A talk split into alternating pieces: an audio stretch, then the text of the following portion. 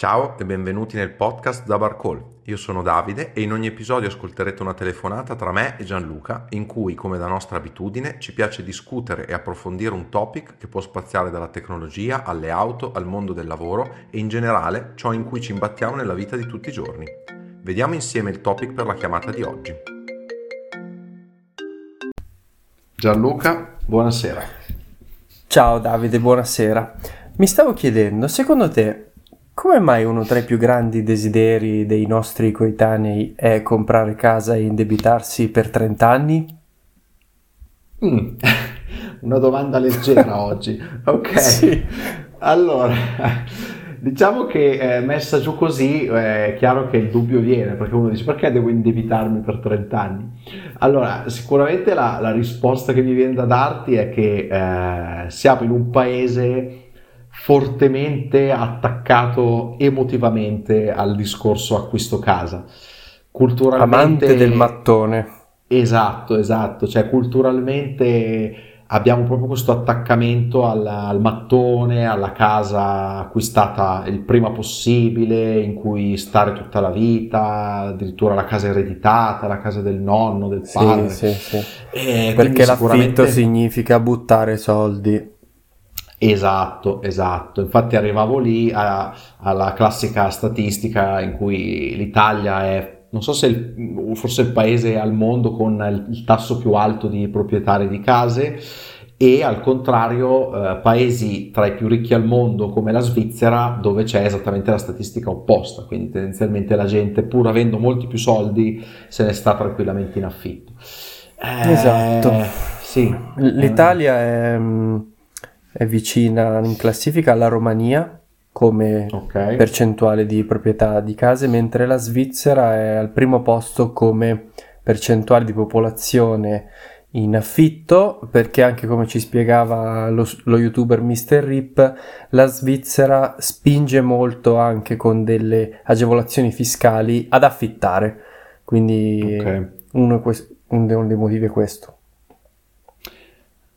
Sì, eh, diciamo che è una cosa che con me sfondi una porta aperta perché anch'io sono un gran fan dell'affitto, eh, perché eh, la cosa su cui punto di più è la libertà che ti dà l'affitto, nel senso che sì, sì è vero, tu stai pagando eh, una cifra mensile per fondamentalmente non avere nulla alla fine del, del chiamiamolo percorso però io alla fine sto pagando un servizio, cioè io sto pagando il fatto di avere un tetto sopra la testa, un posto in cui vivere, ma io da un giorno all'altro, detta un po' così, poi ovviamente non proprio da un giorno all'altro, però quando decido posso cambiare casa, cambiare stato, cambiare regione, cambiare città, qualsiasi cosa e non sì. ho dei vincoli particolari, a differenza di una, di una casa soprattutto con il mutuo, perché adesso qua hai introdotto il discorso dell'indebitarsi, perché partiamo dal presupposto che una quantità veramente irrisoria di persone può permettersi di comprare una casa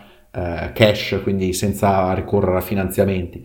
E quindi in quel caso lì la libertà va un po' eh, a quel paese, perché eh, io non posso più eh, muovermi liberamente dove voglio, perché la casa in cui sto vivendo è sottoposta a un, a un debito che io ho con una banca, quindi mi ritrovo in una situazione anche scomoda perché faccio un esempio stupido, eh, io ho un mutuo eh, di 30 anni che ho fatto dando mm. alla banca delle garanzie che sono tipo ho un posto indeterminato in questa azienda, eh, quindi mi hanno concesso questo mutuo, per dire non voglio più lavorare per questa azienda, eh, ti ritrovi in una situazione in cui non hai la tranquillità di dire mollo questo lavoro e ne cerco uno nuovo, perché se io mollo questo lavoro la banca viene a bussarmi per dirmi scusa, eh, le garanzie che mi hai dato dove sono finite che non hai più la, lavoro? Perché appunto magari uno che è libero da vincoli può permettersi di mollare il lavoro magari ha dei soldi da parte, posso anche permettermi di essere disoccupato, tra virgolette, due mesi e al terzo mese trovo un nuovo posto di lavoro. Invece una persona che ha un debito così non ha questa libertà, cioè è costretto a dire se mollo un lavoro devo già avere l'alternativa subito pronta, non ho possibilità di essere libero nelle mie scelte. Sì, hai una spada di Damocle sulla testa, poi comunque ce la fai eh, a liberarti sì, della casa, sì. a venderla però mediamente in Italia ci vuole almeno un annetto, possiamo dirlo, per vendere una casa, quindi non è come vendere un maglione su Vinted. Eh, non hai la libertà di fantasticare, di andare a vivere all'estero, candidarti per una posizione di lavoro a Roma, non hai queste libertà.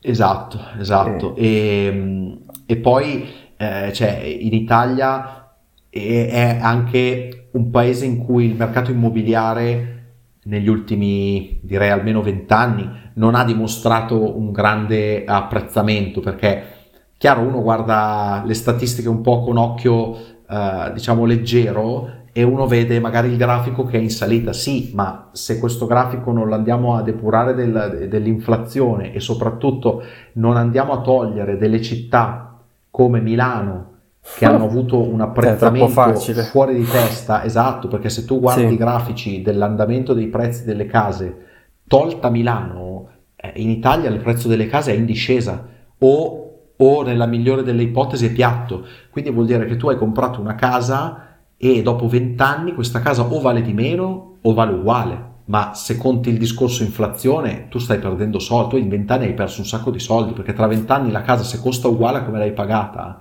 e tu hai perso un sacco di soldi. E questa cosa qui secondo me è completamente ignorata da, dalla maggior parte delle persone. Quindi eh, tutto questo per dire se invece compri una casa a Milano è tutto un altro discorso perché a Milano vent'anni fa le case costavano molto meno e chi ha avuto la fortuna di fare un investimento del genere sicuramente lì ha fatto una buona scelta. Su questo non ho niente da dire. Ok vent'anni fa perché se comprassi ora potrei essere sul picco di una bolla però noi non possiamo eh, prevedere il futuro, no, magari eh, potrebbe andare su all'infinito. Sì, esatto. E poi è un discorso veramente troppo complesso perché Milano è un, così, è un po' un discorso a parte, quindi non, non mi esprimo particolarmente sì, sì. su questa cosa. Di base alla fine di questa telefonata non, non ci sarà un vincitore perché ci sono troppe cose in ballo, troppe scelte emotive, quindi alla fine di questo discorso affitto, mutuo, no, non c'è mai un vincitore. Il, un grosso click eh, che ho fatto anch'io, come hai detto prima, è vedere l'affitto come il, il pagamento di un servizio. Molto semplificando, paghi il servizio operatore telefonico? Eh sì, e quindi io pago anche il servizio tetto, quindi... Sì, eh, sì è un buon modo di vederlo. Per questo sì. modo non, non mi pesa, ecco. Sì, sì, sì, è assolutamente un buon modo di vederlo. E, ehm, sì, poi c'è, c'è, il discorso che appunto sì, non, abbiamo, non avremo un vincitore. Ci sono delle cose che si possono dire in cui eh, c'è delle casistiche, tra virgolette, certe in cui tu dici è sicuramente mm. meglio questo. Per dire, io so, so, che poi vabbè sì, c'è sempre una percentuale di incertezza, però mettiamo che tu sia la classica persona eh, molto attaccato alla propria famiglia, molto attaccato alla propria città, quindi diciamo che tu hai, chiamiamola certezza, che tu non ti sposterai mai da questa, da questa città, da questa situazione. Allora in quel caso è chiaro che... Certezza. Cosa? Averla questa certezza, come fai sì, però non lo, sì, no, infatti ho detto c'è una percentuale di incertezza, però conosco delle persone che hanno quella stabilità, diciamo anche familiare, perché hanno magari una famiglia molto allargata, eh, cioè molto, molto grande, con dei, dei, bei rapporti, che tendenzialmente tu sai che stai qua. Eh, in quel caso lì è chiaro che la, comprare casa ha senso perché pagare un affitto, pensare di pagare un affitto per tutta la vita è ovvio che non abbia senso. Però sono veramente dei, dei casi molto limite e su cui la certezza vera assoluta non lo puoi mai sapere, opportunità lavorative, eh, la famiglia si allarga perché magari eh, hai un figlio eh, che magari non, non avevi previsto, piuttosto che non pensavi di fare un terzo figlio, poi alla fine hai deciso di farlo e non ti basta più lo spazio, comunque devi cambiare casa anche restando dentro la stessa città, quindi ci sono troppe dinamiche su cui poi chiaro, eh, uno può anche dire io non voglio stare in affitto tutta la vita perché non mi, non mi sento di, eh, voglio, fare, uh, voglio comprare la casa. Va bene, compri mm. la casa, c'è il discorso mutuo, no? Perché torniamo a parlare del fatto che sì. poche persone possono comprare la cash, quindi ipotizziamo un mutuo. Eh, quando una persona fa un mutuo, eh, si rende effettivamente conto di quanto sta andando a pagare questo immobile? No. Poi Eh, beh, in realtà sì, spero proprio di sì, perché sicuramente quando, quando, la banca ti presenta il prospetto, tu in teoria la cifra finale la vedi, però qua rientriamo nel fatto mm-hmm. che secondo me l'emotività supera qualsiasi numero, nel senso che tu nonostante tu sappia e veda che la casa la paghi il doppio, dici eh ma alla fine la devo comprare, eh, ho la rata mensile, ci sto dentro, me la compro. Poi è chiaro che questo discorso è molto caldo in questo momento perché i tassi di interesse sono alti e quindi adesso parlare di mutuo è un argomento molto scottante. Io ho qua davanti, se vuoi ti dico due numeretti sì. proprio al volo, ho qua davanti Vai. una simulazione di due mutui con tasso uno variabile e uno fisso, che poi in un'altra okay. chiamata magari parleremo della differenza tra variabile e fisso, se cosa cosa può essere più sensato, cosa no. Comunque facendo due ipotesi ai tassi di oggi, con i tassi che ci sono adesso, io mm-hmm. vedo un sito che compara dei mutui, un tasso fisso adesso viene dato circa il 3, 3,20-3,30%. Uh, no, scusami, il TAN, il TAEG, quindi il tasso complessivo siamo sul 3,5% e invece un tasso sì. fisso arriva quasi al 5%, siamo sul 4,90%. Eh, là là. eh sì, adesso sono molto alti, sì. E quindi facendo questa simulazione viene fuori che un tasso fisso, la casa la vai a pagare un, un mutuo di 30 anni su un importo di 200.000 euro, quindi ho ipotizzato un importo mm. di 200.000 euro, è un calcolo così giusto per dare un esempio, la casa alla fine dei 30 anni uno la va a pagare 382.000 euro. Quindi una casa che valeva 200, ipotizzando un 100% di mutuo, vabbè è un caso un po' che non esiste, però così, praticamente io dopo 30 anni questa casa l'ho pagata al doppio. Quindi anche quelli che la classica frase è eh, ma la casa è un investimento, va bene, vuol dire che tu tra 30 anni come minimo questa casa la devi vendere al doppio di quello che, eh, Più... di quello che valeva per riprendere su eh, i soldi tutta la manutenzione ordinaria, straordinaria, sì, certo, l'arredamento. Ma, quello non lo conta nessuno perché ovviamente facciamo tutti finta che non esistano questi conti. E, ah, facciamo finta, va bene. Sì, facciamo finta. E questo diciamo che è abbastanza emblematico. Col caso invece del tasso uh, variabile, che è un po' più, sì. un po più basso, um, forse no, sì, sì, scusami, eh, col contrario, il variabile più alto, il fisso invece che è più basso. 4,9, eh, sì.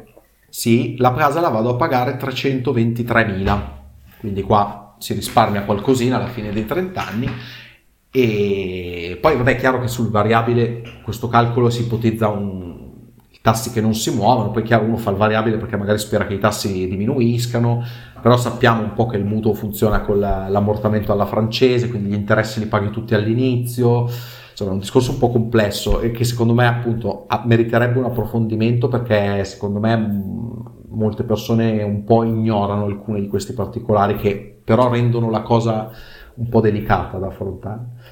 Però è plausibile al momento che i tassi di interesse possano scendere, cioè, siamo belli in alto. Sì, siamo, sì. i mercati stanno scontando già il fatto che siamo sul picco ah, sì. e che tra poco verranno abbassati. Il problema è che questo tra poco non si mm. ha una gran certezza perché um, le banche centrali ultimamente sono un po' restie a dare informazioni precise perché fondamentalmente anche loro non sanno bene come si comporteranno perché i dati economici sono un po' ballerini e quindi in teoria sì, in teoria uno può dire adesso faccio un variabile perché mi aspetto che l'anno prossimo inizino ad abbassare i tassi. Però la differenza del mutuo variabile del mutuo fisso in questo momento è quasi due punti percentuali, quindi il tasso variabile è quasi due punti percentuali più alto e quindi eh, se per caso e per i prossimi 12 mesi la banca centrale decidesse di mantenere i tassi fermi e le decidesse di abbassarli dall'anno dopo, eh, quel 2% sì. si farebbe sentire parecchio. Eh, però è chiaro che un mutuo di 30 anni, tu dici il primo anno, vabbè, posso sopportare il primo anno un po' più alto, però poi sono sicuro che li abbasseranno. Eh, non sono sicuro. Eh, eh, sì, esatto, il problema è che è un discorso molto complicato. Sicuramente, sicuramente aveva poco senso, e mi viene da dire non aveva nessun senso, fare un mutuo a tasso variabile negli ultimi 3, 4, 5 anni, anni, quando, sì. Sì, quando i tassi erano a zero. E purtroppo conosco, conosco, sì, forse qualche persona la conosco anch'io, ma se ne leggono sui giornali tantissime di notizie di gente che non riesce più a pagare la, la rata del mutuo perché ai tempi in cui aveva contratto un mutuo con i tassi di interesse a zero aveva fatto un variabile, quindi si è trovato la rata del mutuo quasi raddoppiare, se non addirittura per molti a più che raddoppiare nell'ultimo anno.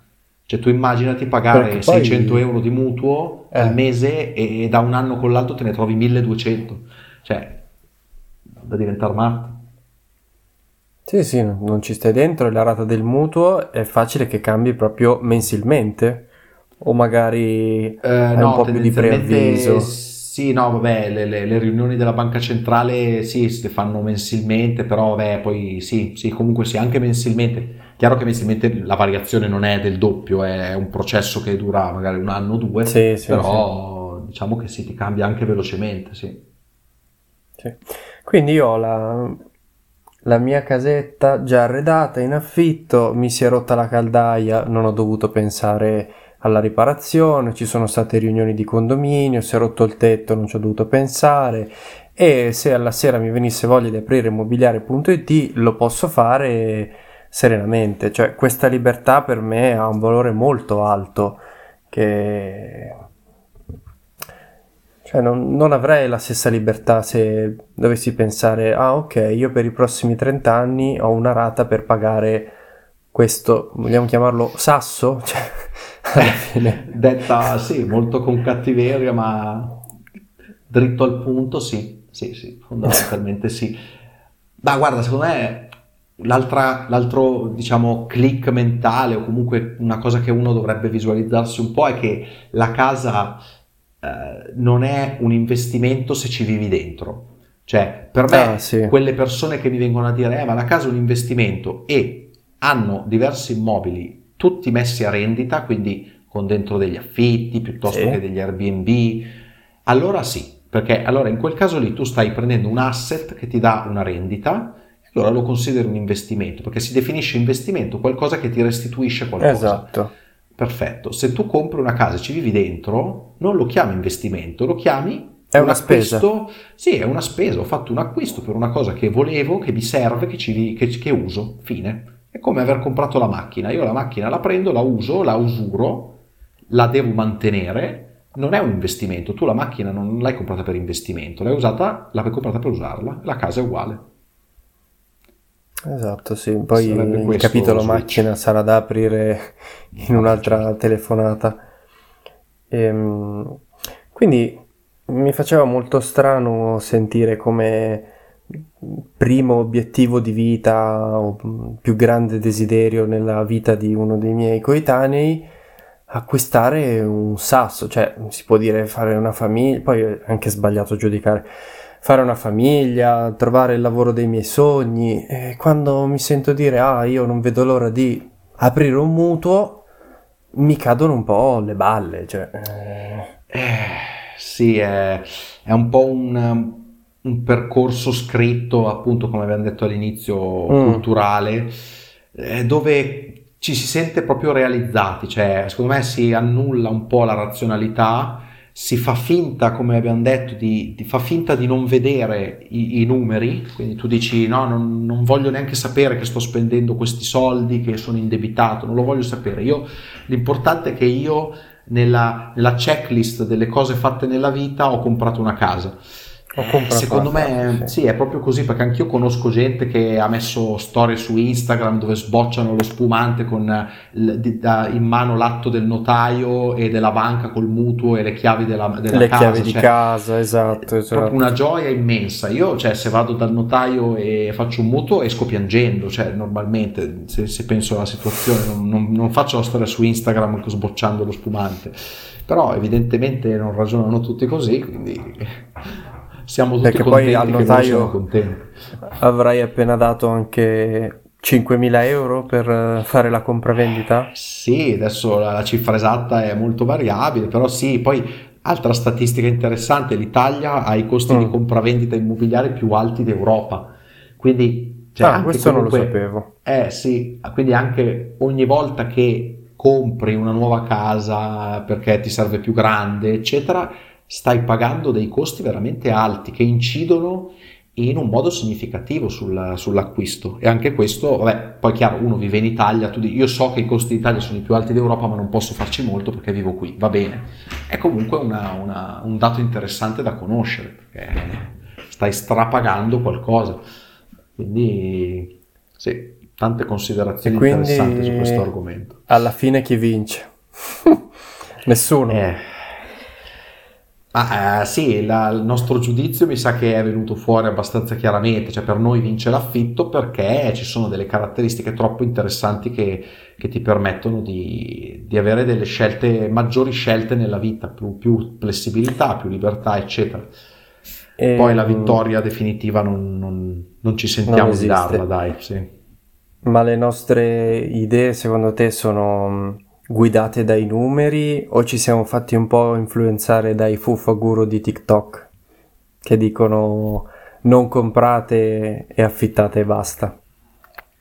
Ma guarda, io mi ritengo una persona molto razionale e amo i numeri, mi piace fare simulazioni, eccetera. Eh, magari all'inizio uno poteva pensarlo, poi però guardando proprio i, i numeri, i numeri mi viene da dire non che è dettato dai numeri, è proprio una questione certo. razionale, matematica, cioè non, non ne esci, no? soprattutto in un momento come questo. Poi appunto con i mutui Bene. a zero, qualche anno fa comprare una casa c'erano i mutui allo 0,5%, quindi tu praticamente compravi la casa senza spendere niente. Va benissimo, in quel caso alzo le mani e hai fatto bene a comprarlo. Adesso magari no. Sarà molto interessante in futuro magari fare una telefonata a tre con un, un fan del mutuo, un fan del prima cosa nella vita, acquistare un sasso. Sì, Quindi sì. dobbiamo trovare qualcuno disposto a fare una bella telefonata a tre con noi. Sì, sì, è anche giusto avere un altro parere, qualcuno che lo, lo voglia difendere, ci sta, sono assolutamente d'accordo. Lo, adesso da, dai, adesso finita questa chiamata ci mettiamo a cercare qualcuno che ci tenga a darci il suo parere. Bene Davide. Alla prossima. Allora vado a iniziare la ricerca. Buonanotte, ciao. Ciao, buonanotte. Grazie per aver ascoltato questa nostra nuova telefonata.